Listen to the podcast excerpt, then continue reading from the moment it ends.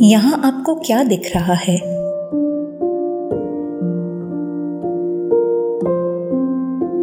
पर क्या यह कोरा कागज़ नहीं है, जिसका आप उपयोग भी कर सकते हैं? कई लोग ऐसा सोचते हैं कि ऐसा मेरे साथ ही क्यों? रास्ते में कांटा पड़ा हो और आपके वहाँ से गुजरते ही कांटा आपके पैर में चुभ जाता है। ऐसे में आप किसे दोषित मानेंगे? जब आपको कोई बीमारी होती है, तब आप किसे दोषित मानेंगे? हमें लगता है कि हमारे जीवन में किसी और की वजह से ये तकलीफ़ आ गई।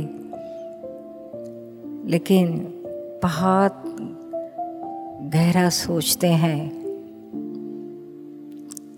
तो इन गहराइयों में से आपको यही मिलेगा। कि अंत में तो सारे दुख का मूल तो हम खुद ही है। कोई लाख हमें दुख देने आया, पर उसकी असर हमें जब होने लगी, तब यह सब मामला शुरू हुआ ना। हमें कुछ असर ही ना हो।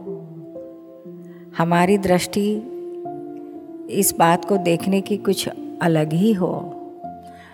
जिस दृष्टि से देख, दृष्टि से देखने से हमको दुख होता है, वही दृष्टि हम कुछ अलग तरह से देखें जिससे हमें सुख ही लगे, दुख ना लगे। तो ऐसी दृष्टि मिल जाए तो हमारी बात बन जाएगी। हालाँकि बाहर के संजोग को बदलना इतना आसान नहीं है। हाँ हमारी दृष्टि को बदलना ये हमारे हाथ में है। हमारा यही पुरुषार्थ है। हमारी दृष्टि, नई दृष्टि देख नई दृष्टि से देखो।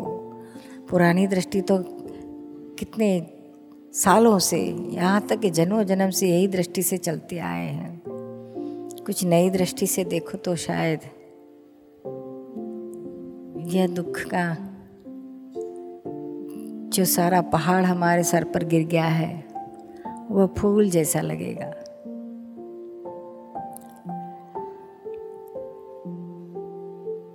और ये हमने देखा है, खुद ने अनुभव किया है और कई लोगों ने, सैकड़ों लोगों ने ऐसा अनुभव किया है। दृष्टि देखने की कुछ और होती है, बदल देते हैं। पहाड़ जैसे दुख को फूल जैसा झेल लेते हैं।